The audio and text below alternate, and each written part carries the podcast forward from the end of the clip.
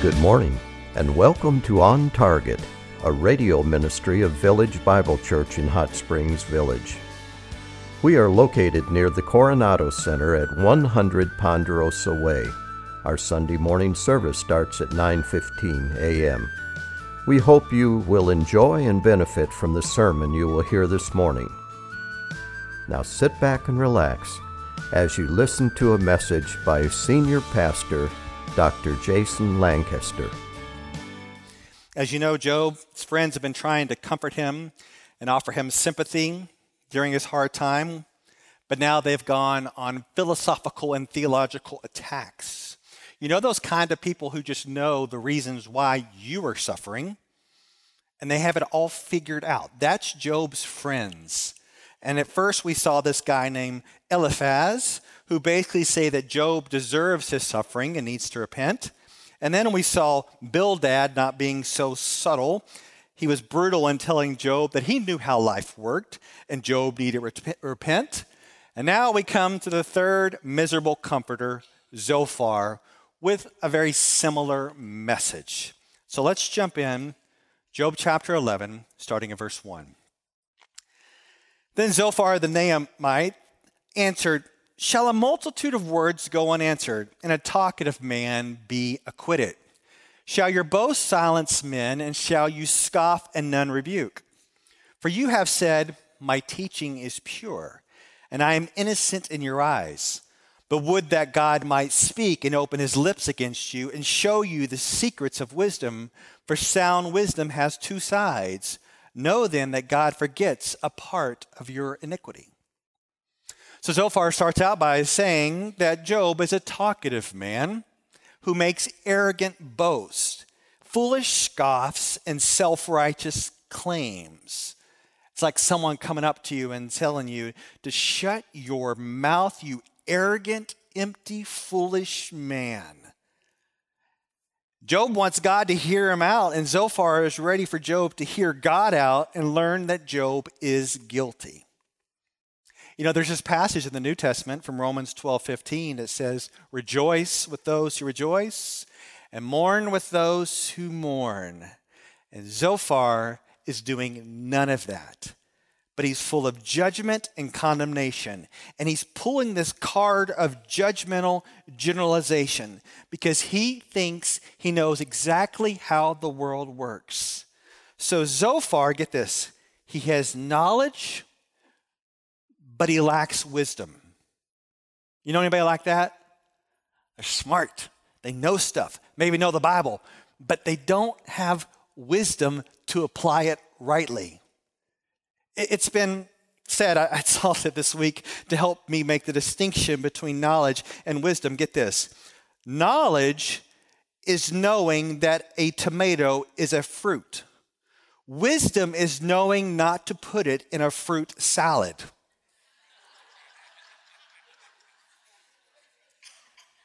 That's about right. So Zophar is saying God judges the wicked. Yes, good knowledge. But he's applying that to Job. He's lacking wisdom in his application. Let him continue. Verse 7.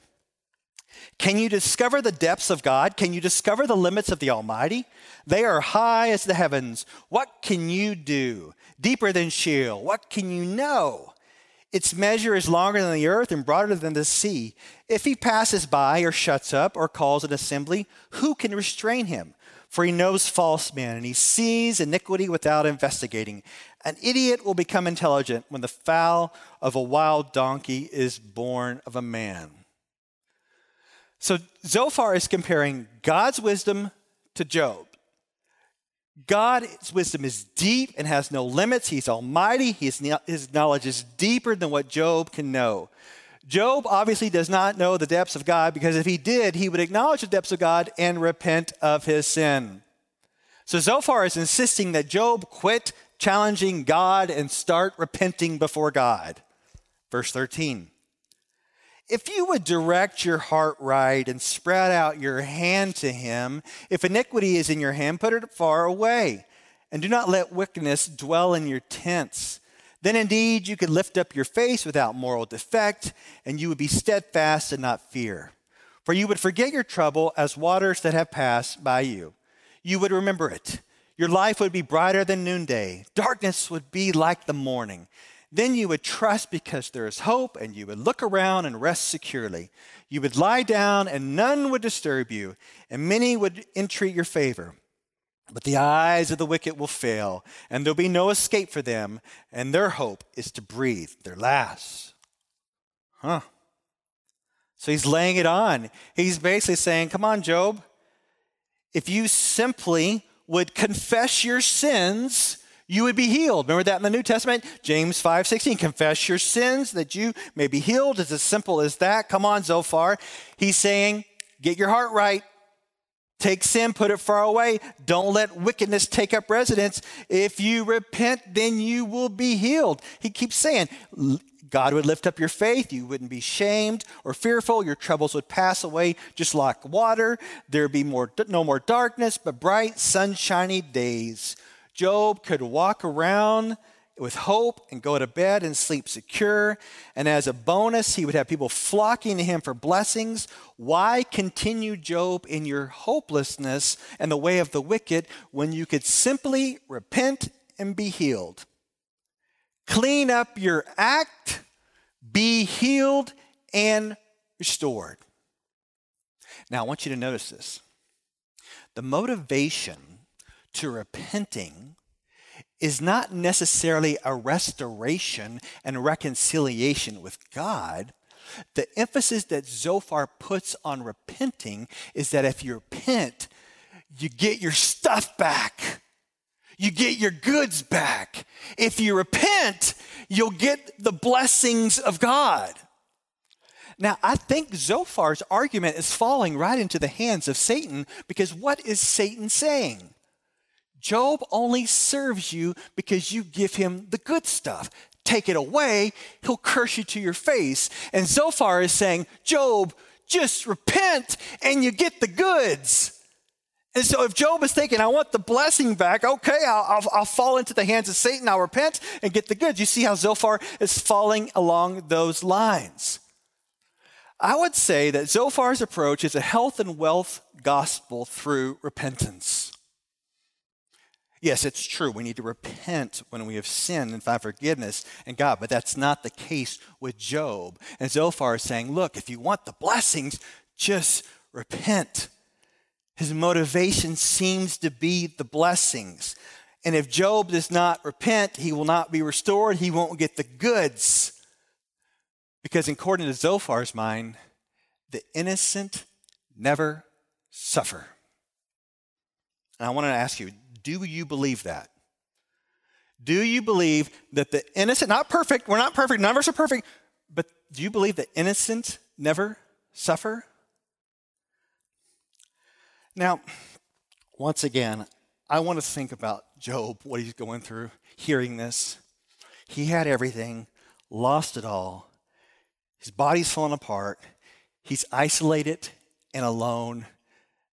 And with friends like these, who needs enemies? So he's all alone. You can think about different agony, internal agony that you have. And one of those that some of you may be going through right now in this phase of your life, or any phase, I even go through it from time to time, is struggling with this idea of loneliness. You can even be around people and still feel lonely. In fact, it's been said that loneliness is one of the biggest problems that we have, and it can impact you emotionally. It can impact your body. It can make you fall apart. Someone has even said that it can give you high blood pressure, insomnia, lower your immunity to disease. And someone even compared loneliness to smoking 15 cigarettes per day, and it's even worse than obesity.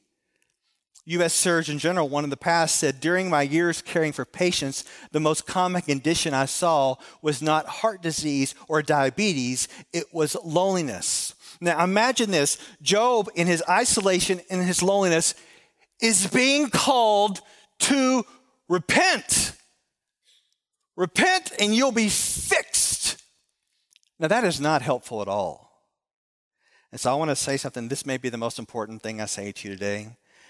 Is this. It's really simple. Don't compound your agony with sin hunting. Don't compound your agony with sin hunting.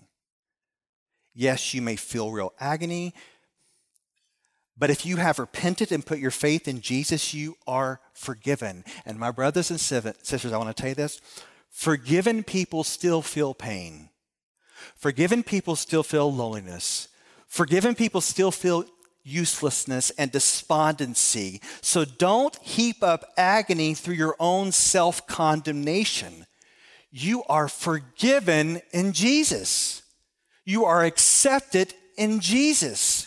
You may be going through a trial right now for a variety of reasons, but don't put pressure and burdens on yourself by self-condemning yourself, because those who are in Christ are not condemned and they are forgiven.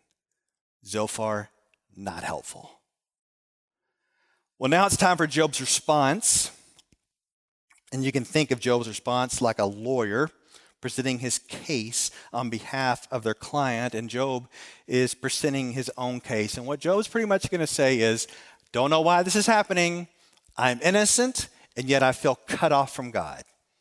Let's see how he feels. Chapter 12, verse 1. Chapter 12, verse 1. Then Job responded, "Truly then you are the people, and with you wisdom will die. But I have intelligence as well as you. I am not inferior to you. And who does not know such things as these?" Now, Job is speaking with sarcasm as he says that these three friends are so wise that once they die, there will be no wisdom left on the earth. He believes that he has the same intellect as his three friends, and he doesn't feel inferior to them. He continues in verse 4. I am a joke to my friends, the one who called on God and he answered him. The just and blameless man is a joke. He who is at ease holds calamity and contempt, as prepared for those whose feet slip. The tents of the destroyers prosper, and those who provoke God are secure, whom God brings into their power.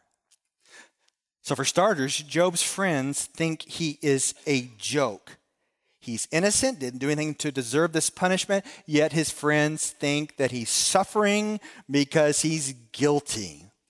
Is it though?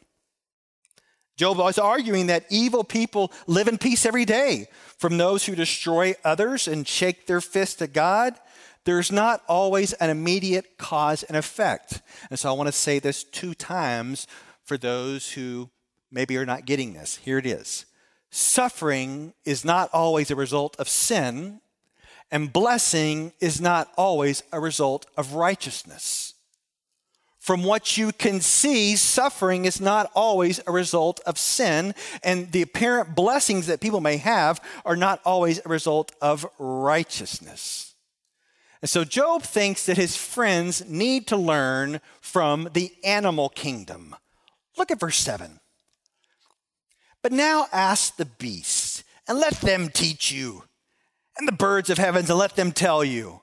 Or speak to the earth, and let it teach you, and let the fish of the sea declare to you. Who among all these does not know that the hand of the Lord has done this, and whose hand is the life of every living thing and the breath of all mankind? Does not the ear test words as the palate tastes its food? Wisdom is with the aged men, with long life is understanding. And he's saying basically, even the animals know that God is in control and that God is sovereign. And if you have a hard time understanding how God works and his sovereignty, you need to go ask a fish. You need to ask a bird or pick any animal. They know that God does what he pleases. God is God, and he does what he pleases on this earth, with animals and with humans. And Job's friends think that they can wrap God into some type of formula, and they got him all figured out and the way he must work, but they don't. God is sovereign, and he will not always act the way we expect. And we're about to go into some of the most beautiful verses in all of the Bible on the godness of God. How about that? Let me tell you about God, the godness of God. Job 12, verse 13, just let the text speak. Let's do it. With him are wisdom and might. To him belong counsel and understanding. Behold, he tears down and it cannot be rebuilt. He imprisons a man and there can be no release. Behold, he restrains the waters and they dry up, and he sends them out and they inundate the earth. With him are strength and sound wisdom. The misled and the misleader belong to him. He makes counselors walk barefoot and makes fools of judges. He loosens the bonds of kings and binds their loins with a girdle. He makes priests walk barefoot and overthrows the secure ones. He deprives the trusted ones of speech and takes away the discernment of the elders. He pours contempt on nobles and loosens the belts of the strong. He reveals mysteries from the darkness and brings the deep darkness into light. He makes the nations great, then destroys them. He enlarges the nations, then leads them away. He deprives of intelligence the chiefs of the earth's people and makes them wander in a pathless waste. They grope in darkness with no limit, and he makes them stagger like a drunken man. The godness of God. This great hymn of praise to the prerogatives and characteristics of God. It says that God has all power and wisdom. He brings kings to power, and then he brings them down. He causes nations to rise and then fall. He withholds water in a drought, and then he can let it go in a flood.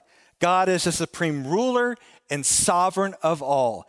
He doesn't always act as we expect, and he doesn't fit into formula. And someone has called this God's wild sovereignty. And these three friends are telling Job, we know how God works. It's simple. Plug in the formula, and then God, this is the way we'll have an output. Repentance, blessings. But the reality is, we do not exist to squeeze blessings out of God. We do not exist to manage God through transactions. We've been created to glorify him and to draw near to him. And I believe that if we're not careful, we can equate successful Christian living with blessings. I'm going to give you this quote by Larry Crabb. He's with the Lord right now, but he wrote a very insightful quote. I've broken it up into three slides here. So let me read this to you and take it a little bit slow what he says. He says, as a culture, present day, Christianity has redefined spiritual maturity. The reformers knew that we were saved to glorify God. We moderns live to be blessed.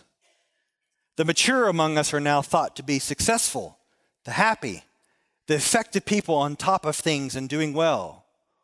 We're more attracted to sermons, books, and conferences that reveal the secrets to fulfillment than to spiritual direction that leads us through affliction into the presence of the Father. We seem more interested in managing life into a comfortable existence than letting God spiritually transform us through life's hardships. And I do wonder if you do not see this as much because maybe you're not on, let's say, Instagram or TikTok, where people will go out and have their quiet times and then broadcast it. The nice little flowers in the background and sitting by an ocean, just enjoying the Lord, living in his blessings. And we're portraying through our books and through our social media that the Christian life, if you're successful, is all about being blessed. Plug in the formula, out comes the blessing. When the reality is, God is molding us and he's shaping us through trials. Put that on your social media page. You're going through trials. How are you responding to them? It's refining your faith. It's growing you. Not very exciting, is it? And yet that is the way God shapes us. And that is the way God molds us. So we don't want to be looking for formula to turn on the flow of blessings. We want to draw near to a holy God and serve him even when life is falling apart. Well, Job continues on in chapters 13 and 14, and he challenges his so-called friends and their tidy little system of understanding God. Basically, he tells them they should have kept their mouth shut. Look at chapter 13, Job. Look at verse 5. Oh, that you would be completely silent and that it would become your wisdom. Sometimes the wisest thing you can do is to shut your mouth. We may not know what people are going through or why they're suffering, and sometimes it's best just to be quiet. And look at verse 4 of chapter 13. It says, but you smear with lies. You are all worthless physicians. So they're practicing theological malpractice.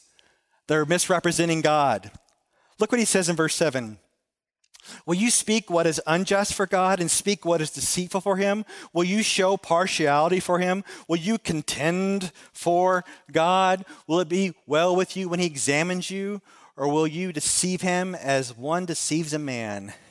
He will surely reprove you if you secretly show partiality.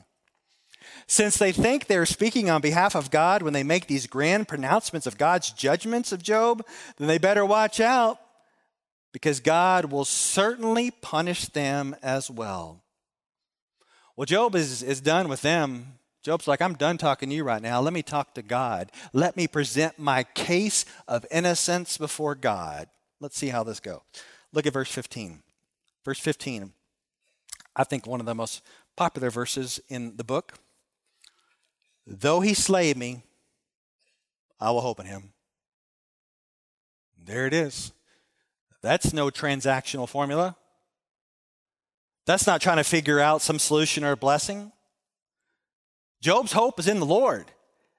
And even though the Lord is ordaining all parts of life, including suffering and trials, he says, I'm going to hope in the Lord. And because I hope in the Lord, I'm going to present my case before him right now, and I'm going to ask for two things. Verse 20 and 21. Two things. Only two things do not do to me, then I will not hide from your face. Number one, remove your hand from me. Number two, and let not the dread of you terrify me. So he's asking for mercy, for the pain to be taken away, and for the terror of God to be shielded from his presence. He literally feels that in his suffering that God is against him. That's what he feels. Is it true? No, it's not true. God is not against him. In your suffering and trial and pain as a believer, is God against you? No. But sometimes it feels that way, right? All right. Verse 23. How many are my iniquities and sins? Make known to me my rebellion and my sin. Tell me what I've done wrong. I am suffering. All my friends are saying I'm suffering because of my sin. Job's outlook is generally people suffer because of their sin. But he's like, I'm not sinning right now. He's not perfect. He understands that. But he doesn't believe he's getting what he deserves. God, what is going on? Why is this happening? Job 14. Job 14, once again, verse 1, a very popular verse. Man who is born of woman is short-lived and full of turmoil. Like a flower, he comes forth and withers. He also flees like a shadow and does not remain. You also open your eyes on him and bring him into judgment with yourself. Who can make the clean out of the unclean? No one. Since his days are determined, the numbers of his months is with you, and his limits you have set so that he cannot pass. Humans are born, they suffer, and they die. Have a nice day. Job's mind is all over the place, right? He's in so much pain right now. He can't see anything good, but just the hard things in life. And he cries out to God in verse 13. He says, oh, that you would hide me in Sheol, that you would conceal me until your wrath returns to you, that you would set a limit for me and remember me. Just kill me. Put me in the grave, put your hand on me, and until you're done making me suffer and lift it, just keep me in the grave. He feels this strong arm of God. He feels like he's been cut off from God. He doesn't understand what's happening. And then he says this in verse 14 and 15.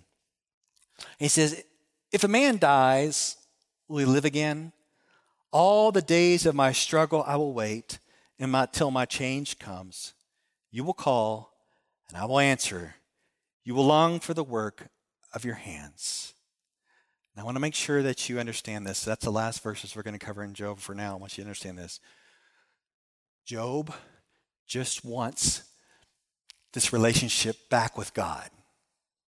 That's what he wants to feel. He wants God to call, and he wants to answer God. He wants this reconciliation. See, his friends are like, Job, repent, you get the blessings.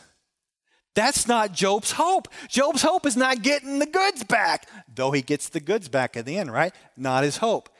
Job's hope is, I just want my relationship with God back.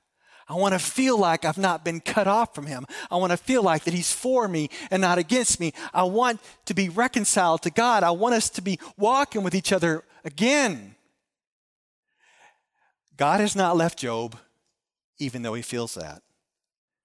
And my brothers and sisters, if we can say that God has not left Job, even though he feels that, we can say to you right here this morning on the other side of the cross, God has not left you in Jesus Christ, even though you may feel that. And let's just take it to another level. Something I read this week, I think it takes it to another level, is that in Jesus, Job's hope for reconciliation and restoration with God are met and exceeded. Job's hope for reconciliation and restoration with God in Jesus for us are met and exceeded. Do you believe that? Do you believe that in Jesus Christ, no matter what you're facing, you are not cut off? You are not condemned? You've not been separated from his love, even though you may feel that way? Because Job's friends are almost like this formula they want. Repent, get the goods. Prepackaged religion. Input, output. Reap, sow. Right? So here's the deal. The truth is in Jesus, no matter what you're going through, it's not about a prepackaged religion. It's that in Jesus, you've not been separated. In Jesus, you've been reconciled to God. In Jesus, there's no more wrath. And this is all in Jesus, no matter what you feel here this morning. I always like to think that there is a year in my life since I became a believer at 19 that I'm not dealing with some type of trauma. I'm not sure I've had a full year yet as a believer. Maybe you have, I've not. And as I look back over this last year are some drama and trauma that I've had with one of my kids, sometimes some mental, emotional anguish, and other things I don't even want to talk about. I need to know that when I'm experiencing those things, I don't need to compound my problems by feeling as if I'm getting what I deserve. Not only have I done bad, but I am bad. And you may feel that way when things are starting to fall apart in your life, that not only have you done bad, but you are bad. Not only have you done wrong, but you are wrong. My brothers and sisters who have repented and put their faith in Jesus, we must not believe the lies of the devil. Those who have repented of their sins and put their faith in Jesus, there is no condemnation. And no matter what drama, trauma, trial you may be going through right now, even if it's your own doing, there is forgiveness and grace in Jesus. And in Christ, we are in his righteousness perfectly and we're innocent. We hope you enjoyed this message. It was preached recently at Village Bible Church. You can hear this message or let others know about it by visiting our website at vbchsv.org or call us at 922-0404. Meanwhile, have a blessed day as you walk along the way, guided by God's Word.